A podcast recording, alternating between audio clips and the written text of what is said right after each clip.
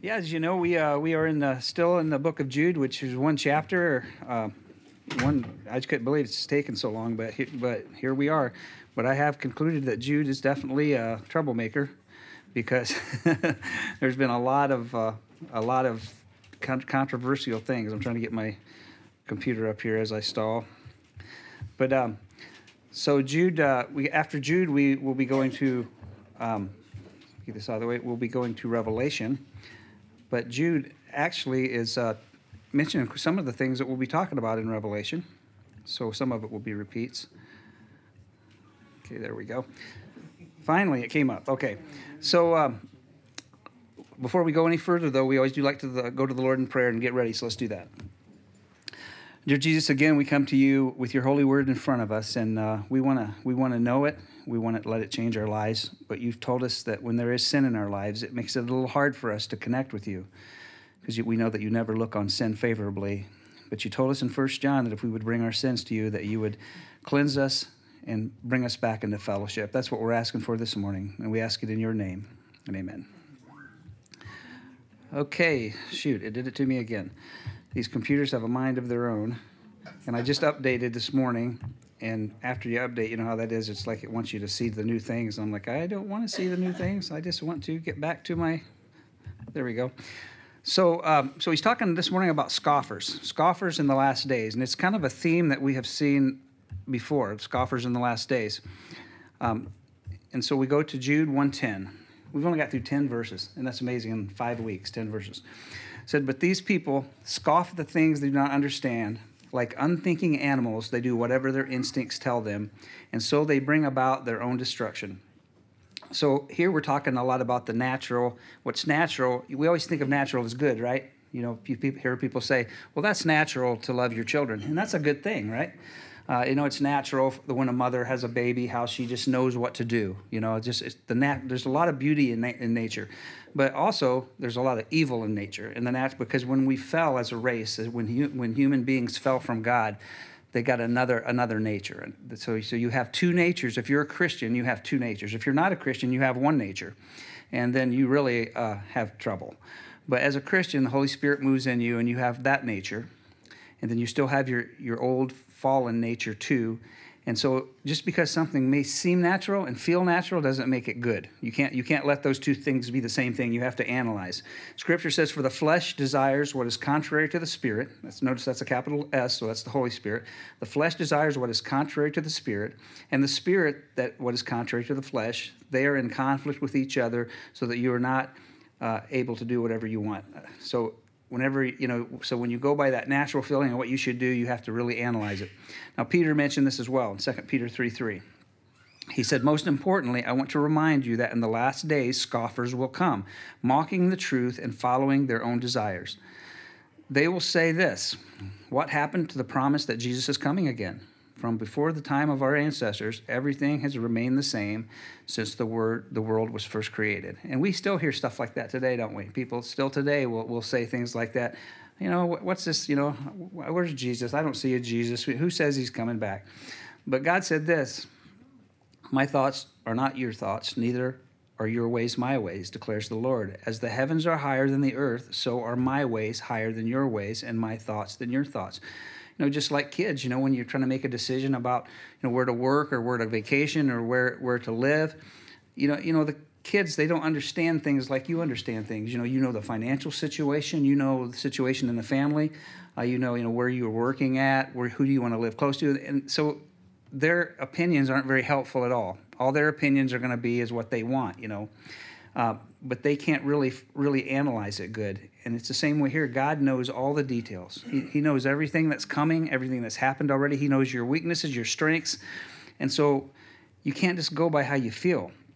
2 Peter 3 5 says, They deliberately forget that God made the heavens long ago by the word of his mouth. I, I like that, you know, when you really look at the verse tightly, that God made the heavens by the word of his mouth or by the word of his command.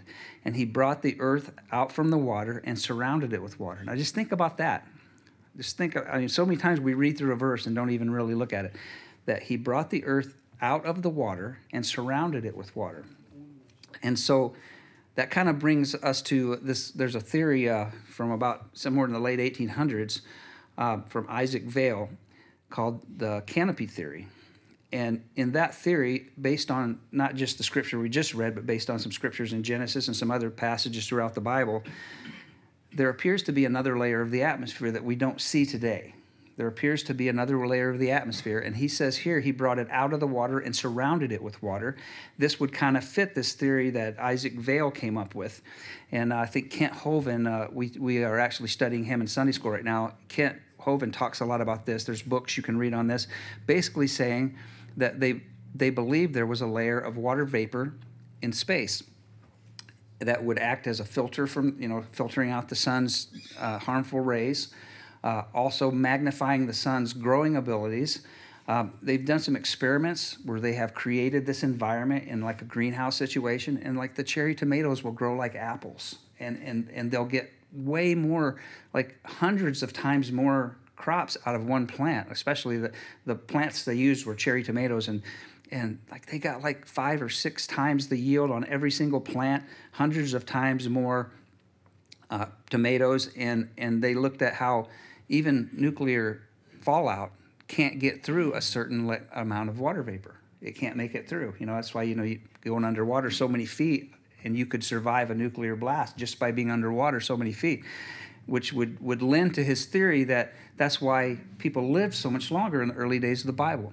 And then when the flood came, when it said that God released the waters from below and from above, at that moment, according to this theory, when God released the waters and allowed them to become rain, and then kept them in the cycle from then on. It stayed in our cycle instead of going back to space. That would make sense because right after Noah's flood, the lifespans just immediately started clicking down. Not right away, because it would have taken a while for the environment to adjust, but right away we start seeing people living less and less and less, and they finally settle somewhere around 100 years old, being an old man. It's, it's finally settled. You know, you know, even even by you know Moses' time, there were still still some people living decently old, but pretty much it, it's, it's gone now. I mean, that makes a lot of sense from that verse. It says, Then he used the water to destroy the ancient world with a mighty flood, which ties into that theory well, that he goes right there after telling us about that. It says, And by the same word, the present heavens and earth have been stored up for fire.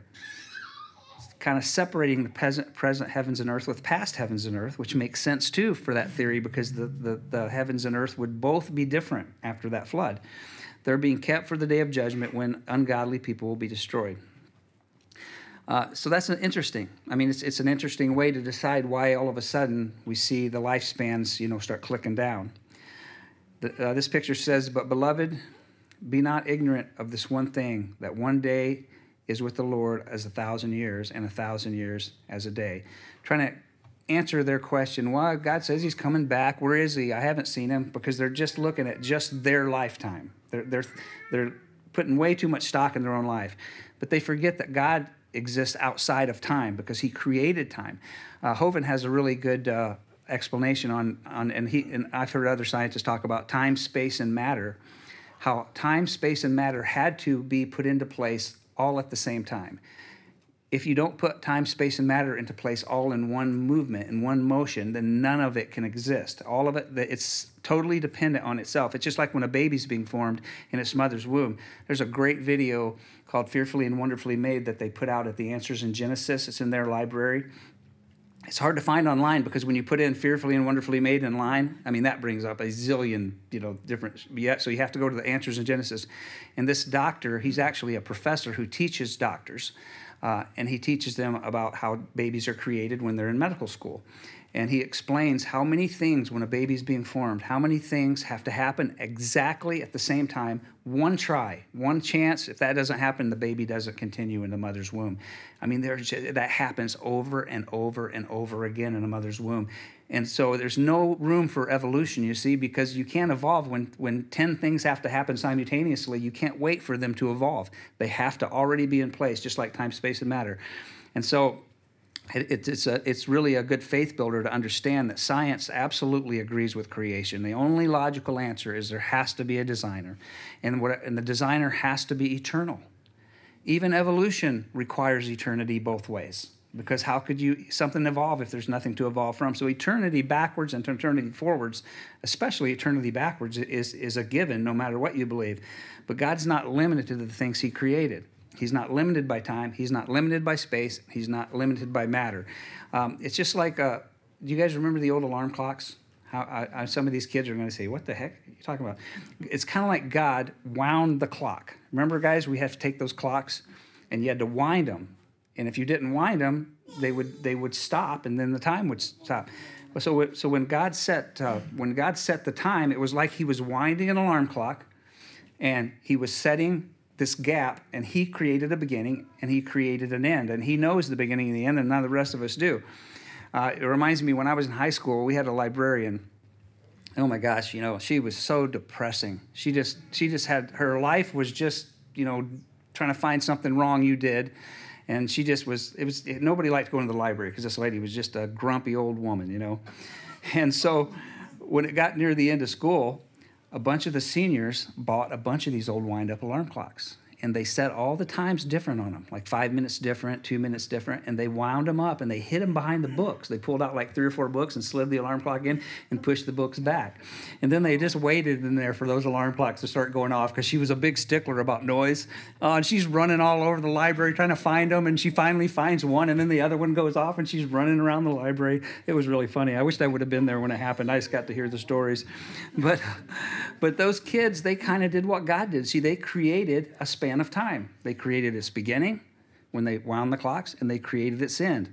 At any time, they could have reset the clock. They could have rewound the clock. They could have. It was totally, it was totally that time span was their creation. Just like when you set the clock for the morning, you create that time span, except for snooze. You know, when you keep banging the snooze, you know. But uh, and that's what God did. He set that time span and everything that's that uh, was created within it also he did. So through him and this is talking of this passage is referring to jesus christ through him all things uh, were made. Without him nothing was made. Nothing at, so jesus christ is the creator of the godhead. God the father god the son god the holy spirit. God the son was the creator. Ever, we always got that mixed up as kids. We thought you know of course all the whole godhead works in unity on everything but it was god the son who was given credit for the creation says, yet, the, yet, yet they talked about the scoffers and how these scoffers who just dismiss God and dismiss all that, they have this false confidence. And I think they, and, and so not only do they have false confidence in, in, a, in lies like evolution and things like that, but they also are being used by Satan. They're being used by evil. They should have shirts that say suckers for Satan. They should wear those shirts because that's what they're doing.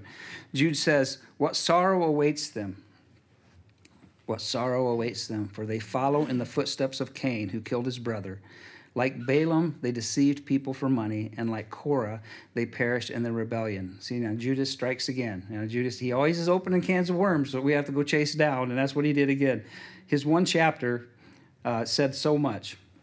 So we're going to have to go back and take a look at a couple of those things. We can't get through all three of those today, but 1 John 3.12, we see John's talking about this. It says, we must not be like Cain who belonged to the evil one, which is interesting. Another thing you want to pick out of that verse, who belonged to the evil one and killed his brother. And why did he kill him? Because Cain had been doing what was evil, and his brother had been doing what was righteous. So don't be surprised, dear brothers and sisters, if the world hates you. Because if you exercise your faith in the way that God, that God teaches us to exercise our faith, hate's coming. Hate's coming at you somewhere, maybe at work, maybe at home, from some, some way hate's coming. If you compromise what God has taught us and told us to stick, stick up for and told us to do, then we, we're probably going to get along just fine with the world. But the problem is, you can't please God and the world both. You can't do both. You have to choose. Jesus said this to his men that were following him on his ministry. He said, If the world hates you, realize that it hated me first. If you be if uh, if you belong to the world, then the world will love you because it loves its own, but because that you do not belong to the world, and I have chosen you out of the world, the world hates you. So Cain in that Cain and Abel story, Cain represented the world. You know, he represented the world. Scripture even said that he belonged to the evil one. Abel represented God, and Abel got and, and Abel lost his life. And sometimes that happens. Sometimes, you know, only the good die young. They say sometimes when you stand for God, you lose you lose here on earth. You lose maybe a job. You know, maybe you lose, maybe you're dating someone that you're considering marrying, and then you find out that that person is, does not share your faith. That person is an atheist, maybe, or whatever, and you have to give up that relationship, and you, and you feel like you lost. You feel like you got beat. but you never lose whenever you choose God over something else. Um, so many, so many stories. You probably have some of your own where you made decisions that honored your God but hurt you financially. I know. I know when we first started Grace back in '97. Um, you know, I had I ended up having to give up a job. You know, I went from forty eight thousand dollars a year, which in the '90s was was a lot of money, down to twenty two thousand dollars a year, so that so that we could because there was just no time.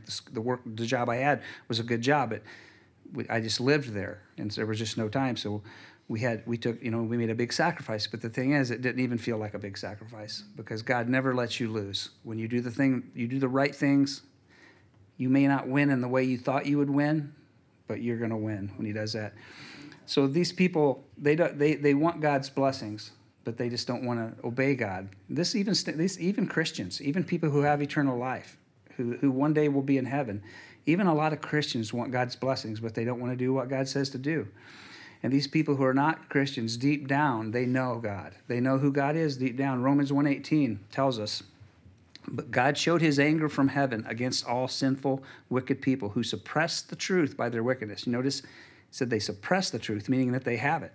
They substitute the truth with something else, some other philosophy, perhaps. You know, uh, like like evolution, which is is simply another religion. We were listening this morning in Sunday school that when the when the Marxist and the communists would take over a country, the first thing they would do in schools was not to go in and set up classes on Marxism or on communism. The very first thing they would do was go up and make sure that the schools were teaching evolution. That was their first move, because you have to believe in evolution to, to uh, you know, that walks right into the philosophy of communism. Um, the Nazis were known for that. So, and then the next thing they do, they surround themselves with validators. You know, whenever you whenever you choose something over God, whether it be a sport, whether it be a hobby, a job, a person, the first thing you got to do is you got to make sure that you have other people that agree with you. So they surround themselves with validators. And then they get a lot of them on a big group, and then they feel like uh, they must be right because there's so many of us, you know? So look how many of us there are. I know in Catholicism, a lot of times they will say, well, how could we be wrong? There's millions of us, way more than anybody else. How could we be wrong? And I, that's when I say, well, let's just all eat garbage because a trillion maggots can't be wrong, right? It's kind of the same thing. You, when you're, you get in a big group and you're in the majority, oftentimes that's a sign that you're on the wrong side, oftentimes. You know, whenever you see that, just like with this, when this whole Ukraine conflict broke out, right away I noticed one thing. All of the big news channels supported them right away. I mean, right out of the gates NBC, ABC, all the alphabet news. So immediately I thought, okay, they're not telling us something. Because when all of those people agree with something, then I know there's some more, there's truth being buried under the, under the garbage that they're dealing out. And sure enough, when you start studying it, and if you get a chance, Tucker Carlson actually uh, interviewed Putin last week. It's a two hour interview, totally worth watching because he finally gets to tell his side of the story. And it turns out it's no different than we with us in Cuba when when when they started bringing missiles into Cuba. We didn't stand for that, right? We're not letting you put missiles within reach of our country. That ain't happening. We're going to go over there and kick some butt, you know? That's basically what was happening over there, too. You have to watch that interview. That's pretty good. But in either, either, case, there's no substitute for God, and there's no substitute for His church. And I, and I know I'm a deer hunter, man. I love, love, love being out in the woods. I mean, it's just a wonderful thing. But I, a lot of my friends that deer hunt, they'll say, I don't go to church. The woods is my church, they'll say. the woods is my God. Or people that have other hobbies, you know. Like I know this is funny, but there are there are a few biker Christians that are bikers, and they always say, "I know, I know, there's not very many, but there's a few out there." and they're always like, "That's my religion." Being out on the open road, uh, and and any hobby, you can do that with any hobby. Sports, I tell you what, sports is the biggest religion there is in the United States, probably the world. Sports is the biggest religion, you know, because what do you do with a religion? You support it, you put your money towards it, you give it your time, uh, you give it your worship, you give it your honor and your glory. Uh, I always say people, you know, they they st- stick up for their quarterbacks, and that guy wouldn't write a five dollar check to save your kid's life chances are that guy wouldn't write a $5 check out of his billions or millions, so they're getting close to billions now, um, wouldn't do anything for you. Doesn't care all about you, yet you'll get in a big fight over, over him. This just amazes me. But when all goes wrong, all those things that people put above God, when all goes wrong, who are you going to call? Ghostbusters. I heard somebody say that out there. That was that had to be Mike. who are you going to call? Yeah, you're not going to call Ghostbusters. And I can tell you, you're not going to call those those uh, people that pull you away from God, those people that are into your hobby with you, those people who validate you, you know what? You're no fun anymore because you you know you're sick and you're on your deathbed. You might get a token visit or something. When you die, they their life just goes right on. They might tell a funny story or something stupid you did at one time, but they, they're not going to lose much sleep over you going away. See, but but but your God who loves you and died for you, He's the one you're going to turn to. They always say there's no atheist in hell, and that's for sure. So if you want God to bless those things, my deer hunting, my beekeeping, you know, your whatever your hobby is, if you want God to bless those things, He can bless those things if you put Him before those things. If you put God before those things, that like christens them. You know, whatever hobby it is that you you're into, then God can, you know, then you can actually pray for those things. Lord, give me a good harvest this year on my crops. Lord, give me a good harvest on my honey. You know, uh, help me out in the field that I could kill a nice deer this year. You can actually pray to God like that. You know, give me a good safe ride. You know, when we're, we're going on a on a trip, you can you can pray like that when God knows that He's first. See, He can bless the things you like to do, but if you put Him behind them, you're you're doomed to fail at the things you do. Uh, you know, you can pray. You can pray with, honestly when He's first, because He does want you to have a good life here on earth. He knows that in heaven is a billion times better than what you have here. He knows that, but He also knows that that we can't really wrap our arms around that. So He wants us to have a good life here too. He says, "I have come that they might have life and that they might have it more abundantly." He wants us to have a good life here. He's all for us doing enjoyable things as long as He's first. As soon as you start justifying that, you know, and start putting other things before Him, as soon as you start that, and you get all your validators around you saying it's okay, the woods is our church, and all those things, I can tell you blessings are going to start going away, and discipline might even step in. Revelations 1:80 says, I am the Alpha and the Omega, the beginning and the end, saith the Lord, which is and which was and which is to come, the Almighty. So it says that the world suppresses that truth, right? Meaning that the truth is comes to them, they suppress it. They substitute it with all those hobbies. I think we have the picture with all the things you can choose guitar, music, you know, chess. Imagine that. Chess. that takes thinking. I, I was in Virginia one time, and this, this old hillbilly up, it was actually West Virginia, this old hillbilly got him a new chess set for Christmas. It was beautiful. I mean, he said, Hey, would you, do you know how to play chess? And I said, Yeah, I can play chess. I said, I don't really much care for it, but I could play it. He Did you teach me how to play? He says, I got this new chess set for Christmas, and I would like to know how to play. Sure. I was down there visiting my brother in law, and he, he brings out this chess set. oh my gosh this thing's gorgeous i mean it opens up this case i mean it's every piece i said man your parents probably should have started a little cheaper than this you know and i go through and i explain the whole game to him and i kind of show him how to play he goes, let's play a game. And he beat me in three moves. You see, he was like actually a professional chess player. He'd won, he'd won the state championship in his, at his age bracket. I don't forget how many times. I'm like, you suckered me. Imagine why I'm explaining that. Well, he's probably just laughing inside. But uh, anyway, any of those things can be put before the God. Our enemy is so stinking clever. He can make you love anything more than God. He doesn't care what it is. Uh, you know, and it just he just doesn't care. Putting them, putting anything before him, is is sin. Any, he goes on in Romans. He says they know the truth about God because He has made it obvious to them.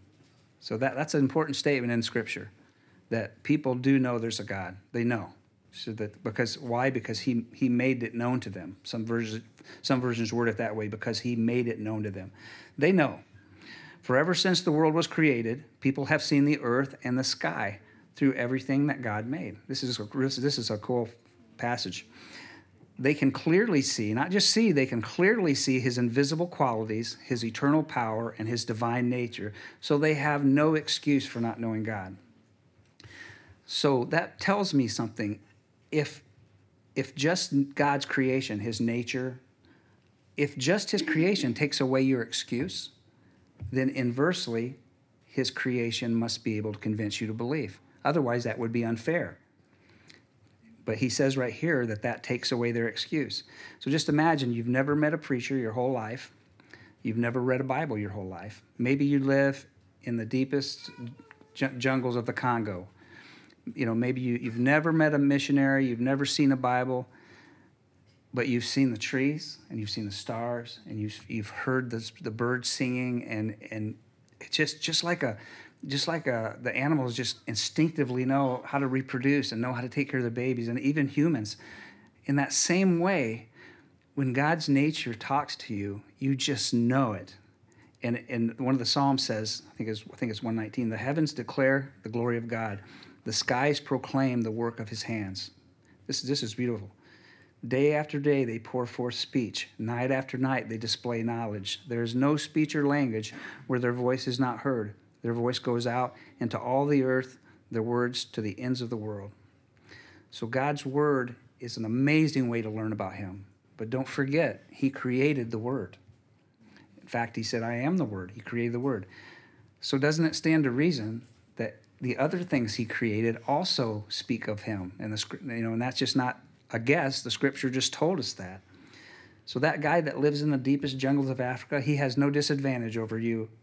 You can read but God's not going to make someone's eternal life dependent on their ability to read or not, or their ability to or, or to live in a Western nation. It's really arrogant to think that that we're so much better that God placed us in this land and placed them over there, and then they have to perish because they can't read. You think God would do that? No, He's too just for that. He's too fair for that. He held nothing back, not even His Son. If He was going to hold anything back, He would have held back His Son. And once you give up your son, nothing else, everything else suffers by comparison. So don't give his praise to some quarterback somewhere. Don't give his praise to somebody that's big in whatever hobby that you're into. Don't give his praise to some person or to something. God made you, he made you have that desire to praise something, him. But we take that same desire, that same itch to praise, and we give it away to some quarterback or to some football team or to some basketball team or to some hobby uh, or some item. We give away the praise that He put in us that's supposed to go back to Him, and we give it to something else. He needs to be praised. Scripture says when he was talking to the Pharisees and they were trying to keep people from praising him, he says, I tell you, he replied, Jesus, if they keep quiet, the stones will cry out to me the stones will cry. I mean, God deserves praise, and His creation is going to praise Him. And that man in the deepest jungles of Africa, God created that man, and and He's going to talk to him in any way He can talk to him through anything that man uh, looks at, any part of nature. But I thought you had to read the Word. People say, don't you have to read the Word? He is the Word. Scripture says, "In the beginning was the Word, and the Word was with God, and the Word was God." He is the Word. Anything He created is, is a reflection of Him. He created the written Word, He created the spoken Word, and He created nature that can speak to Him also. Says, next slide says, And the Word was made flesh and dwelt among us, and we beheld His glory, the glory as the one begotten of the Father, full of grace and truth. And like all of His creation, his word can lead you to Him. It's a great way, but so can anything else that He made. And not only lead you to Him, but draw you closer to Him. And any of you that love nature know that. That when you're out, just you and you and God, you know, and looking at the stars, or you know, up in the deer stand, or riding your bike, or, or uh, you know, on a vacation, just looking out the window. Um, it just he, the nature just speaks to you and just enriches you and makes you, you makes you love him even more because the whole time it's praising him Romans 1:21 says, "Yes, they knew God, but they wouldn't worship him as God or even give him thanks, and they began to think up foolish ideas of what God was like." How many times have you heard people say, "Well, I think God's this," or "I think God loves everybody, so he's not going to make sure nobody goes to hell," or "God's not going to," uh, or they, they, they make up the, they make up this Santa Claus God. As a result, their minds become dark and confused. Claiming to be wise, they instead became utter fools. Boy, is that ever Congress in a nutshell there, right? Professing to be wise. When Sarah went to college, I remember she went to Ball State, and I told her, I said, Do you want to go somewhere where there's adults who've never done anything in life and think they know everything and know nothing? And there's kids who've never done anything in life and think they know everything but know nothing? Go to a college. That will give you that will give you both those people. Here you got the you know the blind leading the blind, and then they both fall into the ditch. Seventy-five percent of Christians turn from their faith after attending a four year college. Isn't that a shame? 75%. It's their pulpit. And we have given them too much respect. We've, we've given that glory that belongs to God to professors. When you hear the word professor, you're like, oh, professor, oh my gosh, it's a professor. He must be so smart. No, he just was, you know, in a lot of cases, just didn't want to get into life. He had a failure to launch, so he just stayed in college until he finally got enough credits. A lot of times, that's what you get in those people. You know what they say the BS degree means, right? You know what that BS stands for? Well, PhD means piled higher and deeper. Is all that means, yeah. So, and so they wor- they worship their God of evolution. They teach that in the schools. The nothing God, the nothing God that was created from nothing. Ray Comfort, I don't know if you ever heard of him. He does a lot of youth ministry, especially. says atheists mock belief in a miracle working creator, yet they believe that they are talking primates who evolved from a fish that was made from nothing by nothing. Now, what sounds more like a fairy tale to you? Something, nothing making something, or a creator? So Jude says, Watch out, scoffers. Uh, but they love to laugh at us, don't they? They love to laugh at our faith. Scripture says, Grieve, mourn, and weep. Turn your laughter to mourning and your joy to, to gloom, because one day they will have to face an almighty God. Jude goes on, he says, What sorrow awaits them, for they follow the footsteps of Cain, who killed his brother. Like Balaam, we just talked about Cain. Like Balaam, they deceived people for money. And like Korah, they perished in their rebellion. Now, Cain, Cain killed his brother because evil hates good. He wanted God's benefits without putting God first. And we face the same dilemma today. Isaiah said this and so the Lord says, These people say that they are mine, but they honor me with their lips, but their hearts are far from me. And their worship of me is nothing but man made rules, learning by rote, which means rote means like something you just blindly learn, like repetitious, you know, like a repetitious prayer. You know, you have the churches like in Catholicism where they just repeat things all the time. They don't mean anything to them, they just repeat words. And just blindly, and that's the way that the, the Pharisees and Sadducees often were like that too. So, what did Balaam do that made him so bad for all the mentions we see in the scripture against him? Well, God kind of summarized that to Joshua, Joshua 24 9. keep in mind, God is talking. Then Balak the, son, Balak, the son of Zippor, king of Moab, started a war against Israel, and he summoned Balaam, son of Beor, to curse you. And this talking to Joshua, but I would not listen to him. Instead, I made Balaam bless you, and so I rescued you from Balak.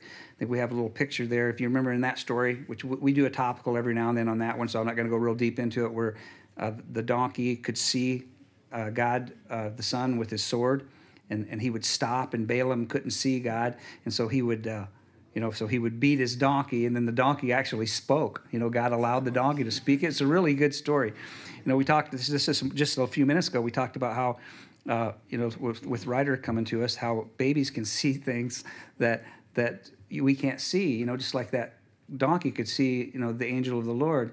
And that's why I told uh, the Spielmans whenever I talk to a baby, I have to hold my hands up here to so that the so my halo doesn't hurt their eyes because they can see that. okay. Uh, so we all know that story, but today we're going to talk about the why on that story. Uh, if God would have cursed Israel, that would have been the end of them. God curses you, you're done. Uh, but instead, he blessed them. So Balaam was, they were offering Balaam big money to curse him. I mean, Balak was offering him big money. Boy, I tell you what, that's something that'll test a person's faith. So when God wouldn't let him curse Israel, and he would have in a heartbeat if God would have let him, uh, so Balaam had to figure out another way to help Balak so he could make some of that money. And he knew one thing about God. Balaam knew one thing about God. He cannot stand for sin. He can't stand for people who, who are especially serious sin. And so he didn't really even need God to curse them. He just had to teach Balak's people how to tempt them, uh, how to tempt God's people so that they would lose God's protection. See, that's what happens when, when you do choose something over God, your hobbies or whatever, a person. Uh, even your children. There's people that choose their children over God. They think that's a good thing. That's a bad thing. You, you put God first, and you're going to have more love than you could ever have had. You're going to your children are going to win so big if if the giver of love is first in your life. So he had to learn how to tempt them, uh, so that God he knew God would withdraw His protection and even even administer discipline. So the enemy uses this tool every day, still to this day. In Moab, he uses sexual perversion and idolatry, uh, but he can use anything. And what made it even uglier is he did it for money. He did it for money. Scripture says, For the love of money, not money, but the love of money is the root of all sorts of evil. And some, by longing for it, have wandered away from the faith and pierced themselves with many griefs. And, and they don't even see it. That's what's sad. So many times someone's under the disciplining hand of God and they don't even see it because they have drifted from God so so far they can't even notice when his hand is on them. Now, Jesus also spoke of this Balaam guy in the book of Revelation when he wrote to the church of Pergamum. And, and this is what Jesus said But I have a few complaints against you, talking to the church. You tolerate. Uh, you tolerate some among you whose teaching is like that of Balaam, who showed Balak, Balak how to trip up the people of Israel. He taught them to sin by eating food offered to idols and by committing sexual sin. So we're going to take a little uh, closer look at, at what resulted from those actions when they started going to the to the women of Moab when he told them specifically not to. Numbers 25 1 said, While the Israelites were cramped, uh, can't cramped, yeah, they had a cramp right in their leg. Well, the Israelites were cramped, camped at Acacia Grove, that reminds me of Roger, my buddy Roger, when he was talking about people being, uh, was it, uh, uh, frogged. Yeah, yeah. Instead of what was the word he was looking for? Flogged. flogged. He's talking about, and then they frogged everybody, and I'm like, frogged everybody? Like you don't want to? No, no. I meant I meant flogged. I just did the same thing. Well, the Israelites, Israelites were camped at Acacia Grove. Some of the men defiled themselves by having sexual relations with the local Moabite women. You notice there's always a woman behind every sin. You notice that? Uh, and the women invited them to attend sacrifices to their gods. Notice that's a little g because there's no such thing as another god, only in their minds. So the Israelite feasted with them and worshiped the gods of Moab. Beautiful women have a way of uh, causing men's brains to go crazy.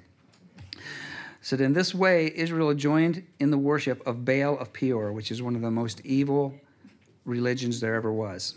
Even today is active causing the Lord's anger to blaze against his people. So they ticked him off. The Lord issued the following command to Moses Seize all the ringleaders, because he always goes for the leaders first when it comes judgment time, and execute them before the Lord in broad daylight. People say, Does God believe in capital punishment? Absolutely. Old and New Testament alike. For one, the person who committed the capital crime is dead and can't do it again. So that's one great deterrent right there. And for, for two, when you watch a guy hanging from the highest tree for doing a crime, you probably don't want to do that crime. So his fierce anger, anger will turn away from the people of Israel. He's saying, I want you to execute the people who are doing this so that my anger will turn against them. So Balaam knew that God couldn't accept evil. Uh, Habakkuk 1.13 says, Your eyes are too pure to look on evil. You cannot tolerate wrongdoing. So Moses ordered Israel's judges, Each of you must put to death the men under your authority who have joined in worshiping Baal of Peor. Just then, one of the Israelite men brought a Midianite woman into his tent, right before the eyes of Moses and all the people, as everyone was weeping at the entrance of the tabernacle. I like this caption. It says, Good timing is invisible, bad timing sticks out a mile. Isn't that true? If you do everything right and you, you're everywhere on time, nobody hardly even notices. Man, the minute that you're late, they notice then. Uh, so rebel- the rebellion started kind of small with just it always is the same thing. If you look back in like the 60s and 70s television shows, every now you know when you go to like those channels that have the old shows, notice even then they were already starting. Just innuendo, you know, you know, the, the homosexual character was always funny and wealthy and and and always had a quick sense of humor and he was just, you know, but just they didn't make a big deal out of it. They just had him in the in the sitcom. And then as time went on, they slowly take more ground. They make it more acceptable. They take more ground. They seek suckers to back them. People who don't even believe in what they're doing, but you know that makes them look good to be, you know, oh, I'm I'm so understanding. And then they seek acceptance everywhere they can seek acceptance, no matter what sin it is. And then next thing you know, it becomes bold, and then more bold, and then flagrant. This caption said, "Since once tolerated, seeks to be accepted, and sin once accepted seeks to be celebrated." Isn't that true? That movement has done that. And then we have this picture of, uh, of trans, the, the, the library uh, story time, the trans transvestite story time. You ever see that?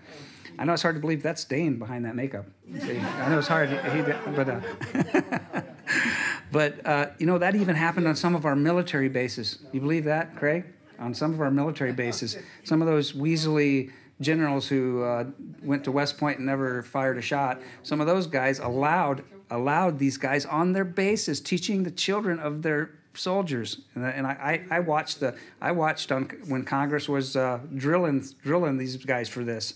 I mean, this was actually on, on. I know you don't see it; you have to look for it, but they do record all those congressional meetings, and I watched that one. And then probably the biggest rebellion of all is the 63 million babies that have been killed in this country since Roe v. Wade. 63 million babies You know how many people died in this country due to war? Total? Three million. 63 million died by the hand of a doctor and, and, and, uh, and, uh, and, a, pa- and parents that allowed it. 63 million. About a third of our deaths happened in the Civil War. About a third of them when we were killing each other. Of course, it doubled the count. And it was a brutal, brutal war. And they go out and they march and, and, and hold their signs up, nasty women marching for the right to kill their babies. Weak men, weak, leaderless men supporting them. Just like in Moab, you see, they do whatever it takes to make the women happy. That's what they do, even supporting the killing of their own children. Imagine that. And the mothers who have taken their daughters to kill their own grandchildren. That happens all the time. A, a young girl gets pregnant, and the mothers and the fathers take them to an abortion clinic and kill their grandchildren. Imagine facing God with that on your record. That's just horrible. We're thankful that Roe v. Wade was overturned, but that just put it back to the states, is all. So the state still can make it legal. I mean, it's it's still it's still legal in most of the country. Marching right into God's judgment, right into God's hands. They're gonna they're gonna be so regretful, and that's what Jude's talking about. That same spirit of rebellion that we saw with Balaam. Um, Jewish men bringing Moabite women to the camp, and the women uh, coached by Balaam, which was a person who knew God, to tempt them to betray him. Then comes this stupid guy after that, you know, they're, they're just discussing what they're going to do, right? God's telling them, and here comes this dumb guy with this woman, you know, this woman in, his, in, in tow, right to his tent. So when Phineas, not Phineas and Ferb, not that one, but when Phineas, son of Eleazar, and the grandson of Aaron, the priest, saw this, he jumped up and left the assembly. Hey, where'd Phineas go? We went and got, he went and got his spear. He took the spear, he rushed after the man in his tent. Phineas thrust the spear all the way through the man's body and into the woman's stomach. So the plague against the Israelites was stopped, but not before 24,000 people died. God's discipline came down hard on those people. 24,000 he took their lives because they they got involved themselves in this worship of the false god. Scripture says, "Do not be deceived. God is not mocked. For whatever a man sows, that he will also reap." And then he says in Nahum, "The Lord is slow to anger, and he is. He lets you he he really lets you mess up a long time hoping that you will hear his gentle calls." just like with your kids you know you first you try to gently tell them now don't do that. That's not a good thing to do. And then after a while you, you can't the gentle stuff has to go away. So the lord is slow to anger and great in power. The lord will by no means leave the guilty unpunished. His path is in the whirlwind and the storm and the clouds are the dust beneath his feet so god is a forgiving god he's a loving god but he's also a god who has a, he's got his limits and and we can never let culture we can never let culture be our conscience. We have to program our conscience with God, the, God's word. He's the God of the second chance, but there's, that doesn't mean you don't have to pay. Second Chronicles says, "If my people who are called by my name will humble themselves and pray and seek my face and turn from their wicked ways, then I will hear from heaven and I will forgive their sins and I will heal their land." We you know we brought that pa- that passage up last week too because it's a good time for that passage. Now remember, Jude is still talking about these hypocrites in the church that wormed their way in. He said, I think it says in Jude, um, some ungodly people have wormed their way into your churches. They say that God's marvelous grace allows us to live immoral lives. The condemnation of such people was recognized long ago, for they have denied our only Master and Lord Jesus Christ. So now he brings up a new subject. But we are out of time, so I am going to roll that into next week's message uh, because Jude, he just keeps stirring the pot. I tell you, he's, a, he's something else. But uh,